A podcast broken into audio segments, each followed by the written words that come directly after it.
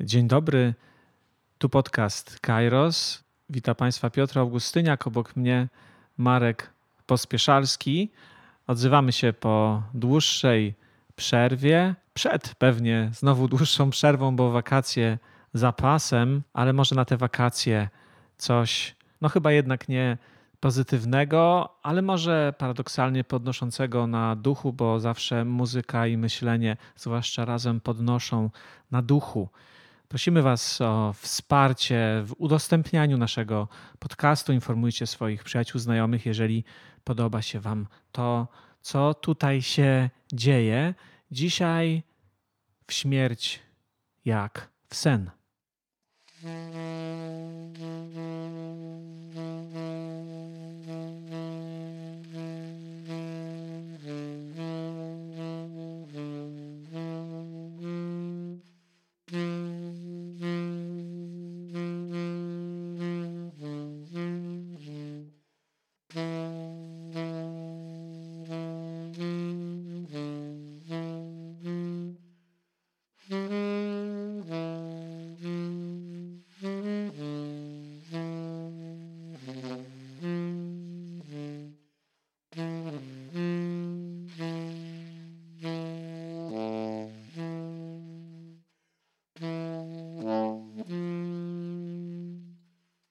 Mm-hmm.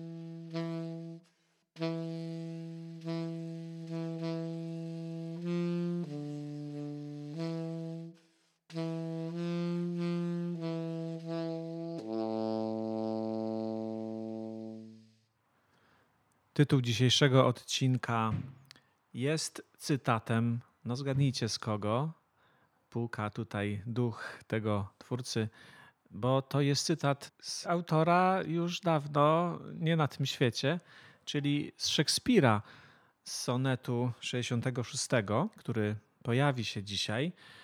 Chociaż ja nie wiem, czy ten Szekspir tak bardzo nie jest tutaj, może właśnie paradoksalnie jest tak samo jak był, a może nawet jeszcze bardziej, z dwóch powodów i ze względu na uniwersalność pytań, które stawia, diagnoz, które rysuje, ale też ze względu na, chciałoby się powiedzieć, lokalność w sensie czasowym.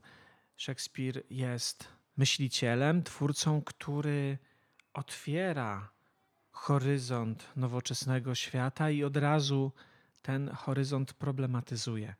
Ale może zanim w tę sferę nowoczesnej lokalności, to najpierw w sferę intuicji uniwersalnych. Sonet 77. Zwierciadło ci pokaże, jak więdnie uroda, zegar słoneczny powie, jak płyną minuty, biel kartki twoje myśli potomności poda, jak ta księga i wątek na jej kartach snuty. Zmarszczka, którą ci lustro prawdomównie wskaże, przywiedzie na myśl grobów rozdziawione jamy. Ledwie widoczna podróż cienia po zegarze przypomni, że jest wieczność, której nie zaznamy. Czego zaś Twoja pamięć ogarnąć nie zdoła, powiesz czystym arkuszom, a pod ich opieką zrodzone w mózgu słowa znajdując dokoła nowych przyjaciół, myśl twą poniosą daleko. Patrz w lustro, zegar, księgę, patrz często myśl wiele, a głębsze będą myśli zawarte w twym dziele. No i teraz skomentować coś takiego. Y, to nie jest łatwa rzecz. Zwróciłbym uwagę na przemijanie. Dlatego mówię, że to jest taki horyzont uniwersalny, bo prawda o przemijaniu jest czymś, co dotyka ludzkiej egzystencji zawsze i wszędzie. Każdy z nas mierzy się z upływem czasu, obserwuje w zwierciadle, w lustrze swoje starzejące się oblicze. Szekspir dodaje do tego biel kartki i myśli, które, no właśnie, czy kartka jest biała dlatego, że myśli tych jest coraz mniej, czy na odwrót jest biała, ponieważ jest otwarta na przyjęcie nowych myśli. To jest chyba dwuznaczne mm, w tym sonecie, ale przemijanie tak czy inaczej dotyka kurczącego się potencjału.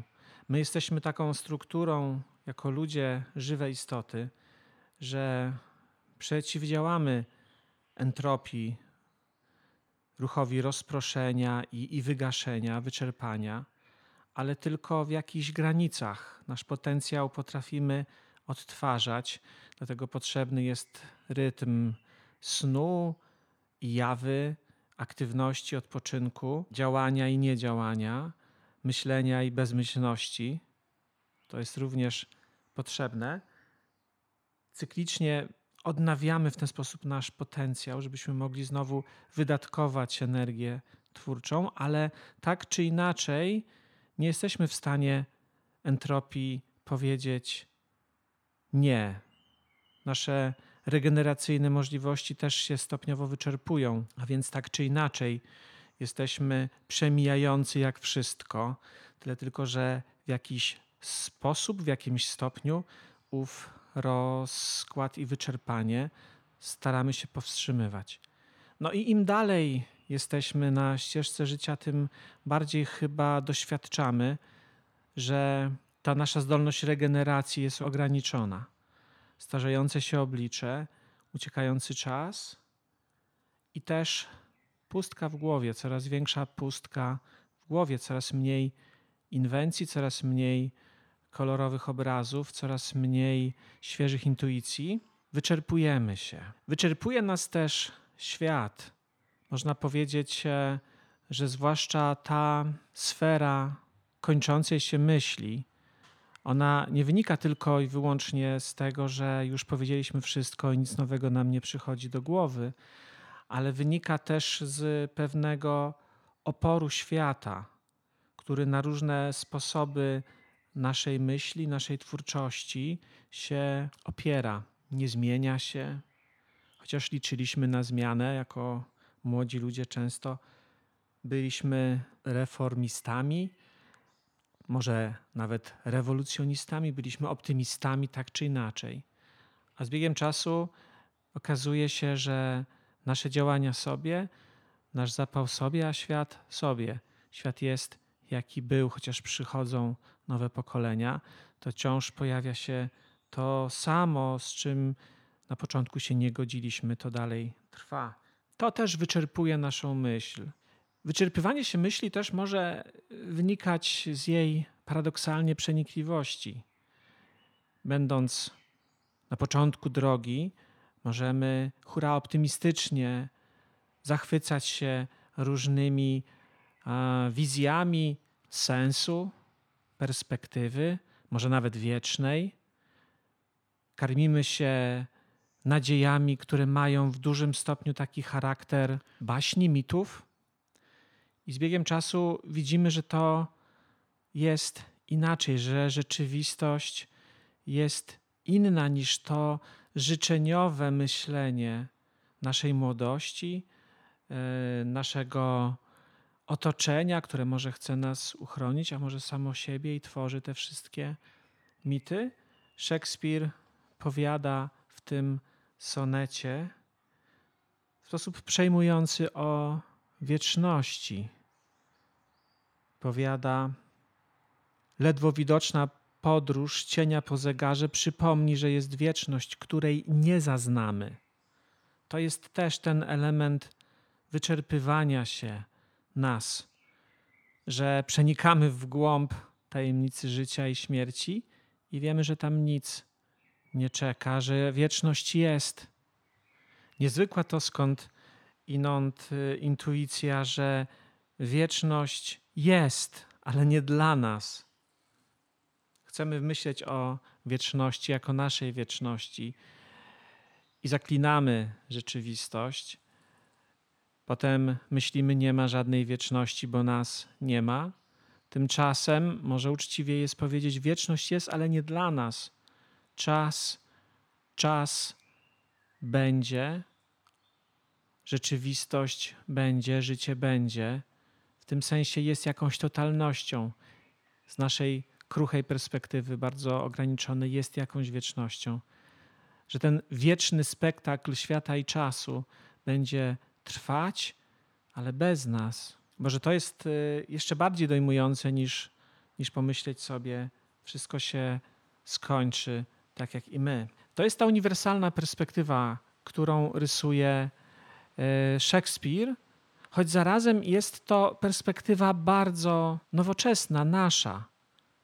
W tym sensie, że te dylematy związane z przemijaniem, kruchością życia, skończonością, w jakimś sensie być może absurdem trwania, naszego indywidualnego trwania, one wzmagają się w nowoczesnym świecie, bo w tym nowoczesnym świecie człowiek siebie rozumie jako podmiot, który walczy o trwanie, który myśli o sobie jako centrum świata. Im bardziej jesteśmy nowocześni, im bardziej jesteśmy skoncentrowani na naszym trwaniu, na naszej jaźni, tym bardziej tych uniwersalnych skądinąd myśli dotyczących przemijania, tym bardziej ich e, doświadczamy w sposób dojmujący. To początek naszej dzisiejszej medytacji. Żeby pójść dalej, potrzebuję teraz marka refleksji.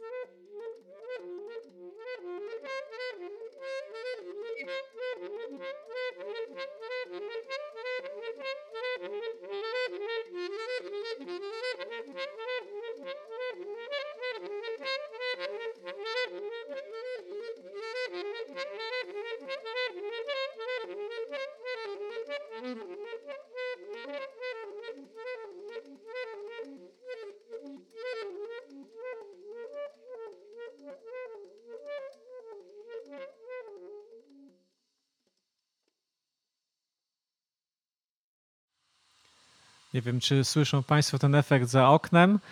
Sąsiedzi włączają się w marka improwizację. O, właśnie zakończył ktoś piłować albo szlifować. Wspaniale, kiedy ten szum świata wdziera się cały czas w przestrzeń naszej podcastowej medytacji. No właśnie tak, żeby nie odlecieć, nie odlecieć w abstrakcję. Sonet 66. W śmierć jak w sen odejść pragnę, znużony tym wszystkim. Tym jak rzadko zasługę nagradza zapłata, jak miernota się stroi i raduje zyskiem, jak czystą ufność krzywdzi wiarołomstwo świata, jak hańba blask honoru rychło brudem marze, jak rządza na złą drogę dziewiczość sprowadza, jak zacność bezskutecznie odpiera po twarze, jak moc pospólną trwoni nieudolna władza, jak sztuce zamykają usta jej wrogowie, jak naukę w pacht biorą ignorantów stada, jak prostą prawnomówność głupotą się zowie, jak dobro złu na sługę najwyżej się nada. Znużony odejść pragnę, lecz chęć w sobie dławie. Jeśli umrę sam na sam, ze światem Cię zostawię. Z jednej strony mamy tutaj znowu perspektywę uniwersalną, no bo kiedy tak nie było, że miernoty panoszą się, że wiarołomstwo kala ufność i prawdę, że honor jest hańbiony, że dziewiczość jest kalana rządzą i tak dalej, i tak dalej. A jak jeszcze dodamy do tego pogardę dla sztuki, lekceważenie dla wiedzy, e, nieudolność władzy, która trwoni potencjał społeczny, to mamy jakiś mroczny, ale chyba adekwatny obraz ludzkiej natury. Pewnie tak było zawsze i wszędzie. Po ostatnim odcinku o ostatnim człowieku ktoś mi napisał, że to super, tylko przecież proszę podać przykład czasów, kiedy tak nie było. Nie umiem podać czasu, czasów, kiedy tak nie było, a jednak to, że słowa te wypowiada Szekspir na progu nowoczesnego świata, należy też wziąć pod uwagę. Jest y, coś takiego, że autorefleksja ludzkości w obszarze myśli, kultury, w tym świecie nowoczesnym jest jakoś pełna rozgoryczenia, jest pełna sceptycyzmu, jest rozczarowana człowiekiem. Tak jakby te procesy jednak się w jakimś sensie wzmagały, przynajmniej w naszej wrażliwości. Dlaczego tak jest? No bo nowoczesność niesie w sobie pewną obietnicę, że tego już nie będzie, że my jako ludzkość pójdziemy do przodu, że stworzymy system władzy, który nie będzie marnotrawił społecznego potencjału, że stworzymy jakiś zespół norm obyczajowych, prawnych, które wyeliminują, a w każdym razie ograniczą obecność zdrady, kłamstwa, fałszu i innego plugastwa w naszych wzajemnych odniesieniach, że jesteśmy na drodze do bycia oświeceńszymi ludźmi. Umyślnie używam tego dziwnego słowa. A jeśli będziemy oświeceńsi, czyli ci oświeceni koniec końców, to z nas wszystko to gdzieś wyparuje, uwolnimy się od tego rodzaju inklinacji. A więc jesteśmy jakoś przepełnieni tego rodzaju nadzieją, a rzeczywistość kompletnie jej przeczy. I to jest y, bardzo nowoczesne rozczarowanie światem, pewnego rodzaju deziluzja. Nowoczesny świat jest oparty na idei postępu, również moralnego.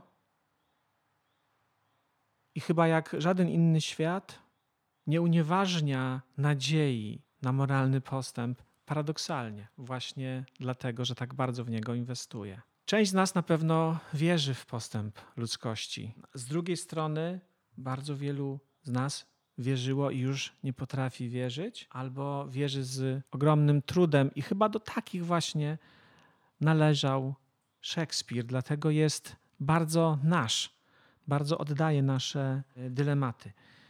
My w nazywaniu tego trudnego i przykrego świata, dojmującego, także ażby się chwilami chciało z niego odejść, jak w sen, w śmierć, bo można mieć dosyć tych machinacji władzy, tego żarłocznego pędu całego świata do sławy, do statku, obfitości, tej bezmyślnej zabawy, w której wszyscy się pogrążamy i odurzenia, którym cały czas um, znieczulamy się na rzeczywistość. Można mieć tego dosyć. Chciałoby się odejść. Tak w każdym bądź razie mówi podmiot liryczny w tym wierszu. Jest pewien błąd, który popełniamy.